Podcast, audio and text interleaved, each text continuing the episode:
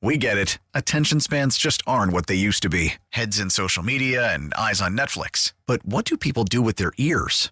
Well, for one, they're listening to audio. Americans spend 4.4 hours with audio every day. Oh, and you want the proof? Well, you just sat through this ad that's now approaching 30 seconds. What could you say to a potential customer in 30 seconds? Let Audacy put together a media plan tailor made for your unique marketing needs. Advertise with Audacy. Visit ads.audacy.com.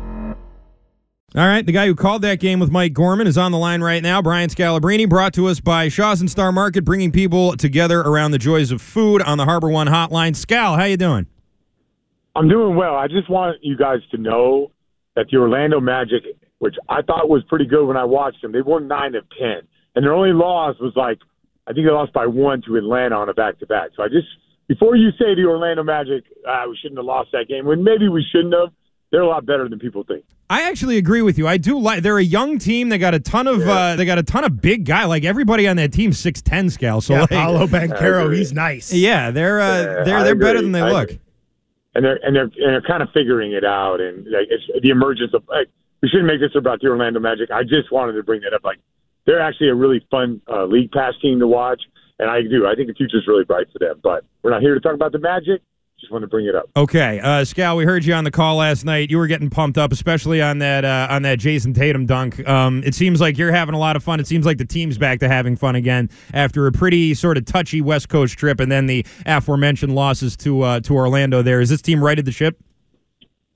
Yeah, I think for the most part, I didn't love. I did not love the, the first half. I was like, "Whoa, what are we doing with all these three pointers?" You know, we in the in the NBA this season, we missed more. I think the second most amount of three pointers in a game. Like, there's a lot of people that jack up threes, Hmm. and it feels like for us, we could get any shot we want. Yeah, we had a seven point lead, so that was a little bit strange. But yeah, I mean, you know, Jalen and Jason are doing their thing. It's great to see Rob Williams out there. He's making plays that most normal NBA centers can't make, and uh, yeah, you could definitely see the the potential of this group. Brian, do you still see them kind of fighting some of those worst tendencies of, you know, kind of going back to the, oh, now it's ISO ball, you know, you get yours, you take your turn, you take my turn. Or it feels like it was a lot like that last year at points where even after Ime kind of, they, they were buying in and they were moving the ball and they were getting better shots, there would still be these times where it got stagnant. Do you still see them kind of fighting those worst impulses under Joe Mazzulla during this stretch? I mean, I think every great team does that. You know, I think uh, like you could go through all great teams and they'll have they'll you know bad habits come into play all the time. Like people aren't gonna you know move that ball every single night. And I, will say this: you watch the Milwaukee game, like the way that they played and the way that they picked on certain matchups, and they were doing isos in that game. They just happened to do them against Grayson Allen and uh, Joe Ingles. So I just thought I thought to be honest with you, the only difference between last night and the way they played and the way they played against Milwaukee is I think Jalen and Jason believed I don't have to seek out any matchup. Every matchup I have against the Houston Rockets is a good matchup for me. So I I do see, you know, some ISO. I think the, the worst habit, uh, in my opinion, that the Celtics do is settle on the three without cracking the paint. I think they're at their best when the ball is hitting the paint and it's moving. And also could be hitting the paint and taking shots at the rim. I don't have a problem with that. It's just like when they're, you know, two of 15 from three and they and they and they pull up the next seven shots from three and they make two of them. I'm like, I think that's probably the worst habit, and it bit us in the Indiana game more than anything because they kept taking that shot because they didn't respect Indiana. And next thing you know, we were down by 30 in the first half. Right. So I I do think that, in my opinion, I don't care necessarily about the isolation because if you're cracking the paint and you're drawing two, it's fine. What I do care about is them not aggressively driving. You know, when I feel like the game kind of dictated, like we need to move the ball, we need to attack the paint on this next three possessions. Uh, we're talking with Brian Scalabrine on the Harbor One Hotline. Uh, Scal, I think the depth of this team is something that was really highly touted for the first uh, couple of months, and maybe not so much lately. And I look at a game like last night where they took 91 shots and Jalen and Jason took 51 of those 91 shots, and it sort of seems like those guys are really shouldering the load right now more than I was expecting them to when I look at the acquisitions that were made in the offseason and some of the contributions you're seeing from uh, the Brogdons and the Derek Whites and Sam Hausers of the world. Is that something you're concerned about? I think we're all kind of in the back of our minds worried about the workload for those two. Is that uh, is that on your mind still? No, nah, not really. I, you know what? I never. Um, and, and listen, it's just a difference of opinion, right? Like, and I'm not saying you're right or I'm wrong or whatever it is, but I, I don't. I don't necessarily look at role players and say, "Man, they're just not shooting enough," or "Man, they should score more points," and or bench points. Like I just look at plays. Like what plays do these guys make? What plays do those uh, and the other team make? And, I, and plays could be offensively, they could be defensively, they could be on the glass. Like that. So I don't really evaluate bench on just you know how many shots they're making. I do I do evaluate them on good shots, and you know we can unfold that. But for the most part, I per game I just look at like the plays that they make. And last night I thought the best player in the game, and I know a lot of people will see it differently, but I thought Rob Williams was the best player in the game, and he came off the bench. So there's a little there's I'm, I don't worry about Malcolm Brogdon. I love Derek White, who's a role player, which he starts. I'd like for him to be more aggressive because I think when he gets downhill, good things happen for the Celtics. But I, I do believe that that this team, when they're when they're at their best, the ball just flies around in different contributions from different people. But ultimately, it's still going to be Jalen and Jason, you know, having you know close to 30, and the Celtics when they both score score 30, I think we're now 17 and one during that time. I love that you brought up Rob Williams because I wanted to ask about that. When you're watching him right now, I mean, it seemed like there were a couple of times, uh, you know, kind of early on when he came back, where you know maybe he, he was kind of, uh, you know, laboring a bit up the floor, you know, maybe not getting up there with the same energy, but in the half court, he looks so dynamic still. Do you think that he's how close do you think he is to being Rob Williams, like 100% Rob Williams? And how much management do you think he's going to need to get to the end of this season as close to 100% Rob Williams as he can be for a playoff run?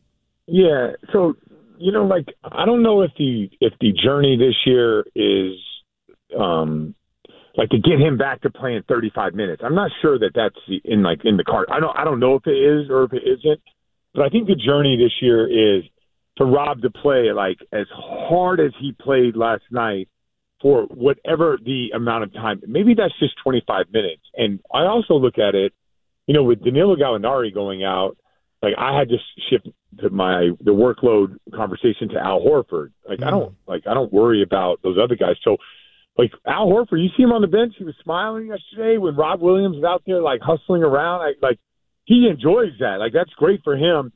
Uh, like Al Horford's not playing this game so he can average X amount of points or anything like that. He's trying to win and and I, I think like I worry about his workload because ultimately the health of Rob and and Al will dictate if this team can beat the Milwaukee Bucks. It's probably what it's going to come down to. So when I look at Rob Williams, it's how great can he be against the best? Like I know like he's going to play great against Houston and his energy was contagious. There's no doubt about it. But can he stay healthy for a playoff series?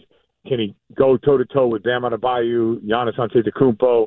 You're going to have to guard Joel Embiid at times. Like there's things that he's going to have to do, and we won't know that until we see the playoffs because that's not just one game. That could be seven straight games, and he has to stay healthy during that time. So I trust the medical staff will figure that out. But that would be the goal for Rob Williams is to play throughout the playoffs and be able to contribute and play with that energy that we saw last night over the course of something like 27 to 30 minutes. But I'm not sure we'll see that during the regular season. We're talking to Scal here. Um, what do you think about what Brooklyn's doing? They're the hottest team in the NBA. Seems like they're just making it about basketball after a lot of early season distractions. Uh, are you worried about them?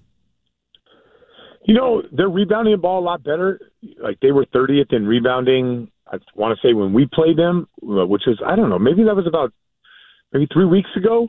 And um, so their their rebounding's improved, so that makes them dangerous. The one thing I w- will say, like, I don't necessarily worry about Kyrie in a matchup against us because he will get exposed defensively. But obviously, Kevin Durant is the thing, and their role players have been really good. Like Claxton has been good. T.J. Warren is now playing; he wasn't playing before. They have a lot of guys on their team that are contributing, like Watanabe, and if Joe Harris is making shots, like they're they're halfway decent. I don't think that they're a, a matchup problem for us, and I could be wrong by that, but I, I think that we match up really well against them. I think that they could be a problem for a team like Milwaukee, a team like Philly. I, I really do. Like a team like Cleveland, they could they could disrupt like the rest of the East. And I and like I said, I could be wrong, and I'm not looking at this with green lenses here. I just think that I'm not sure that that group right there, that team right there, the way that they're constructed, it's going to be good enough to beat us when we're at our best. All right, Scal, before we let you go, uh, obviously the West Coast road trip was a bit of a hiccup there, at least towards the end of it. They got another kind of West Coasty trip coming up. It's more Midwest, I guess, but uh, any any reason to think some tough teams out there? OKC's been good. Uh, Denver and Jokic, um, Luka and what he's doing with uh, with the Dallas Mavericks. How do you see this uh, this trip going for them?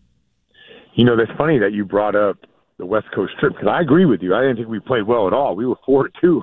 Like I think we would have took that at the beginning of the year. Sure. It just wasn't those two national games against the Clippers and um you know the Clippers and the Warriors were you know like well, I don't know what you were doing during that game, but um you know like Denver's uh, obviously a good team, the best best team in the West. We should be able to beat Dallas, but they're always if they make shots, they're tough to beat. Like they just it's one of those things when if those those guys are making threes, those guys are hard to beat, and Oklahoma City should be relatively easy. And I don't think he's uh, no. Who's our last? Dallas, Dallas, and San Antonio. Yeah, we should be able to beat those guys. So uh, a great trip will be three and one, or maybe four and zero, oh, and probably for two and two is probably another hiccup, like you just said. All right, we'll leave it right there. Then Brian Scalabrine, thanks so much for the time today. Great to talk with you. You got it. See ya. All right, that's Scal joining us here on the Harbor One Hotline. We get it. Attention spans just aren't what they used to be heads in social media and eyes on Netflix. But what do people do with their ears?